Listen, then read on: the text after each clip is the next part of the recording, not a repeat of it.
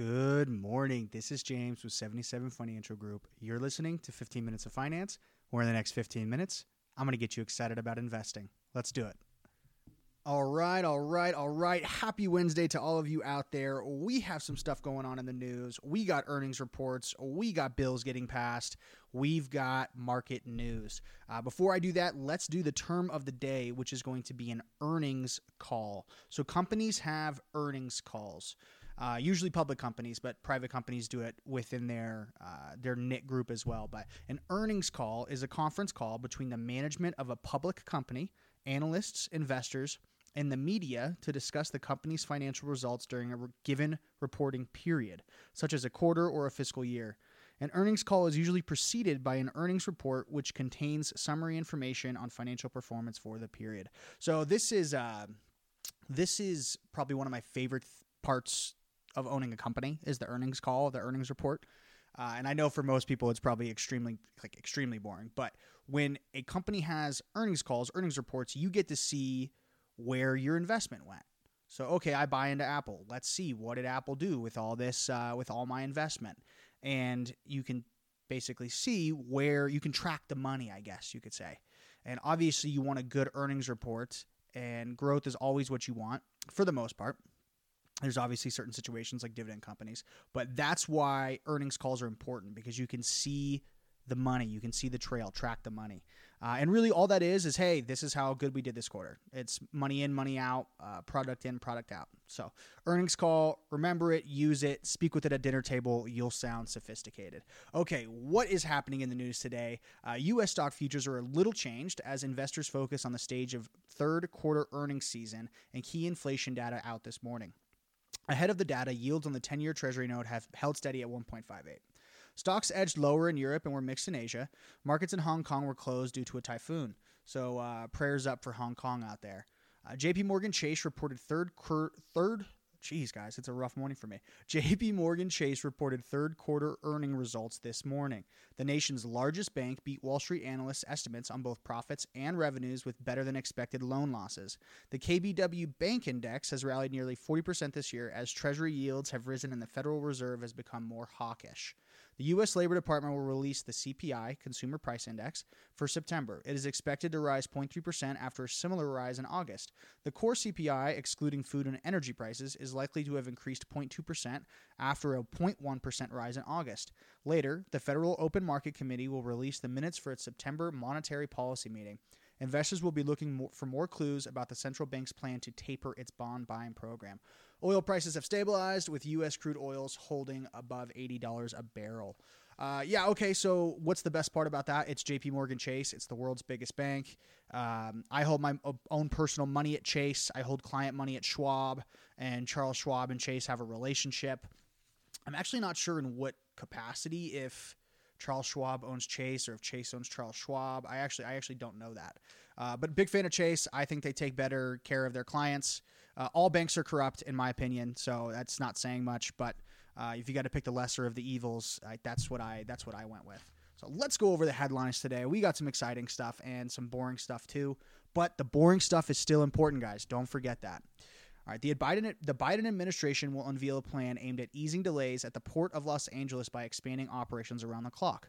FedEx, U P S, Walmart, Home Depot, Home Depot, and others will announce expanding hours of operation during a virtual meeting with the White House.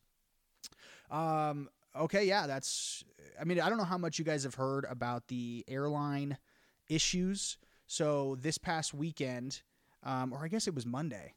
Did I travel Monday? I think I traveled Monday. I was in Atlanta, and I was traveling back to Arizona where I live, and almost everything was delayed. Almost everything. So they blamed it on the weather. They said uh, it was un, you know, unsafe, unsuitable weather for flying, and what it really was is their their pilots and their flight attendants were boycotting because they were about to mandate the vaccine, and these pilots were like, we're not taking the vaccine. If you can't fly without us, we're not worried about you. So over three thousand of them got together, uh, and I think this this headline is talking about um, ports as in not airports, but ports for, for uh, ocean traffic, so obviously the coasts and whatnot. But I just that got me thinking about good for the pilots for being able to, to work together like that. Uh, again, guys, I don't have I have no political bias when it comes to this stuff. I'm here to give you guys news and try and make mu- as much money as possible. But when I can see a group of workers with a with a massive, massive corporation like these airlines are, these group of workers pool together and almost sort of flex on the on the the bigger owners and the bigger operation companies, that gives me joy because it just proves that together we can do stuff. We, we can we can overcome. All right, okay, that's my motivational speech for the day. Let's keep it going here. Um, so a deal to increase the U S debt ceiling passed the U S House of Representatives. The increase that will last through early December now heads to President Biden for his signature. Hopefully he signs that as fast as possible. Uh, Squid Game is Netflix's biggest series after topping one hundred million viewers. The series smashed previous records held by Bridgerton. Okay, guys, I've talked about this multiple, multiple times, I think. Squid Game is one of the best shows I've seen on Netflix, and it is, you one hundred percent have to binge it. I, I don't think this is, if this came out like Lost or like The Walking Dead, where it happened every every week or so, people would lose their minds. I don't think it would be as popular as it is. Uh, Squid Game, it's a Korean show, so it's subtitled, and obviously they're the acting probably isn't up to par, but the entire storyline, you will you will fall in love with it. It's it's definitely a thinker. Uh, and another show you guys could, should consider is Alice in Borderland. Uh, Alice, A L I C E, in Borderland. It's probably better than Squid Game. It's just less popular as far as uh, people's opinions go. It's just less less seen, but it's also on Netflix. Okay, so let's talk about the main thing I wanted to talk about today. The U S is now the top destination for Bitcoin miners, according to new data from Cambridge University, overtaking China for the first time. So uh, I, I guess I owe you guys... not necessarily an apology because I kind of covered my trails, but I'm changing my opinion on cryptocurrencies. Now, I don't want to call them cryptocurrencies because I don't like viewing them as cryptocurrencies. That was probably part of my initial uh, resentment or disdain for them. Now, guys, whenever I... And I, w- I want to start calling them digital digital coins, digital assets. That's what I want to start calling them, digital assets. You hold assets, you don't hold currencies. So that's why I wanted to say that, or I want to change that perceptive as far as I'm concerned. The way that I was raised in this industry, one, was cutthroat. It was, if you're not killing, you're getting killed. So that was terrible. So everything I, I had to learn, I had to learn quickly, I had to absorb it fast, and I had to commit it to memory. And the second thing is that it's a cult. And what I mean by it's a cult is this industry, they want you to sell stocks, bonds, annuities, insurance. That's it.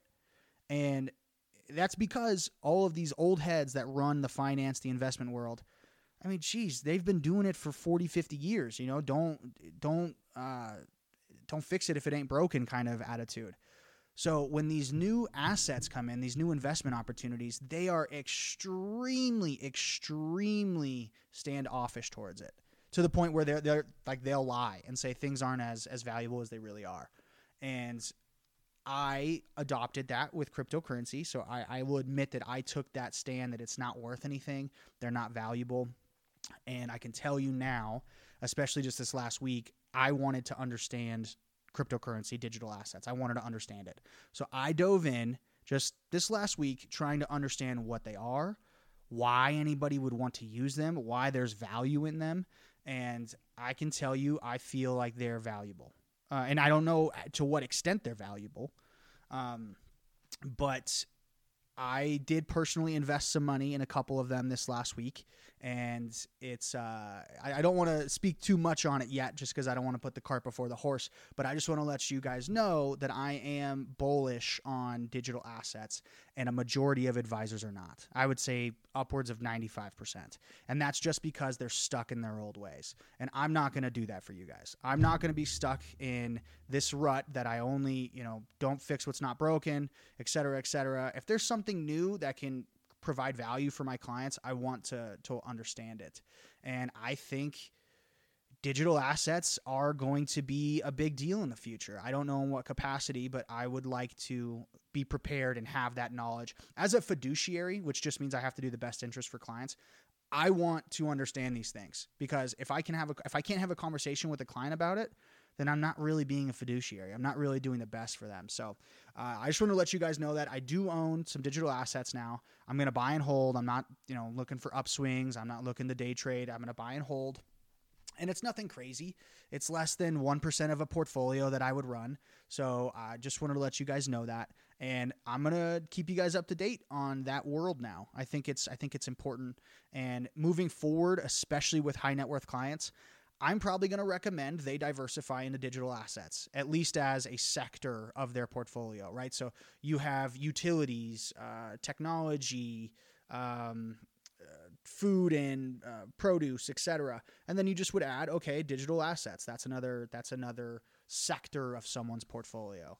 So I want to let you guys know that in case things pop off or if things go to zero. If my money goes to a million dollars in, in digital assets, I'll let you guys know. If it goes to zero, I'll let you guys know. And I'm going to try and keep keep up with that process because I do think it's valuable and that that's where the world is going. Okay, let's talk about the big number here, uh, which is, and again, guys, I get a lot of my information my, to set up this this podcast, this article that I read for you, these market these market news and market headlines. I get them from Investopedia. I love Investopedia. Quick, simple, knowledgeable explanations of very difficult financial terms. So I recommend if you guys are doing your own research, utilize them.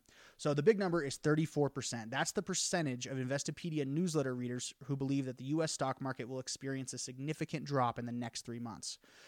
That's a lot of people. That's up ten percent. Uh, I think there's over five to ten thousand people that read this, that re- that use Investopedia daily, just like myself. Uh, I don't think they're doing what I'm doing, whereas I'm putting articles together and explaining it. But I think they're, I think they're utilizing it in their own, in either in their firm, in their practice, or individually. So that's up ten percentage points from our last survey in August, and it reflects the growing anxiety investors are feeling about the stock market given recent volatility and mixed signals in the economy. So I'm looking here, and it looked like in May, the uh, the survey said about twenty-four percent of people thought there was going to be a significant drop, twenty-four percent in May, and now it's thirty-four percent in October. So that's, is that disheartening? Yeah, it is. But you, there's going to be doomsayers and woes, woe sayers all the time. My opinion is still hold your assets. There's no reason to sell anything. I think buy and hold is almost always, not always, but almost always the best strategy. So let's talk about bubbles, okay? So as for bubbles, our readers identified cryptocurrencies in the U S real estate market as the frothiest, followed by stocks, S PAC, N F Ts, and commodities. While prices and valuations are high across nearly all asset classes, the surge in commodity prices like coffee, crude oil, and cotton may have the biggest impact on consumer spending going forward. As we know, consumer spending drives around seventy percent of U S G D P. So I'm looking at this, uh, another another graph they have here. Uh, and which of the following do you think is in a bubble? They have cryptocurrency at thirty-seven, real estate at thirty-seven, stocks are at thirty-two. Uh, yeah, okay, so what if it's a bubble? That's, that's my attitude, so what? Like that, just because it is a bubble doesn't mean it's going to pop. Now, obviously, you would rather, if it's going to be a bubble, you'd rather have it be a like sturdy and, uh, I guess, thick, thick, dense bubble, thick, dense bubble. That's what you'd rather have. But what I think people picture when they when they hear the word bubble and they say things are in bubbles, like the real estate market, they picture it like a soap sud, where if you just touch it, it'll pop. I don't necessarily view it that way, because bubbles can keep growing. And I know from three years ago, they said cryptocurrency was also in a bubble. So the cool thing about uh, the cool thing, I would say the logical thing, the logical point of view to have when people talk about bubbles is, even if the bubble pops, can they get another bubble? Can the bubble grow after it pops? It's almost like uh, like scar tissue. If you cut yourself and a scar forms and then you cut yourself again, the skin gets tougher and tougher and tougher. I look at that when I think about bubbles. Can the bubble get bigger and stronger and more dense and durable? Uh, and I think cryptocurrency probably is in a bubble. Real estate's definitely in a bubble, but I don't think it's popping. Uh, and it might pop. I, I could totally be wrong. I, that's, you know, I have no problem admitting that I could be wrong. Uh, but I think watching those those sentiments from people. So this, like like it said, um, what did it what did it say? Um, yeah, so over a thousand people did this did this uh, survey. Thirty-seven percent of them, three hundred and seventy p- people. Like, is that really that much? I don't know. You have to take everything with a grain of salt. I think that it's still worth dollar cost averaging into, and dollar cost averaging is just putting the same amount of money away monthly or yearly or however you want to do it into an asset. right? Sometimes you buy it when it's when it, the stock is down. Sometimes you buy it when the stock is high. But over time, you tend, and this is historically accurate, you tend to be really, really well off doing it that way, investing that way, rather than trying to time the market. I'm not a big timer. I think timing is a dangerous, dangerous game. It's why ninety percent of mutual fund managers and investment managers can't beat the market. And we're not trying to beat the market, right? We're just trying to become as wealthy as we can without losing our sanity through all the volatility and, and uh, the the trials over the next twenty, thirty years. So, guys, that is it for today. I hope you guys got something out of this episode. Give me a shout out. Uh, email's James at seventy-seven financial group dot com. Instagram is seventy-seven financial group, I think. Um, but reach out to me if you guys want me to cover any topics or have any questions. Again, to summarize this, I'm bullish on crypto, digital assets. I don't know in what capacity. I don't know enough to put client money into it yet, but I will, and I'm excited about it. It's gonna be it's gonna be an interesting and exciting experience, uh, learning experience for me. Okay, guys, I'm a whole minute over. As always, invest early, invest often. We'll see you later.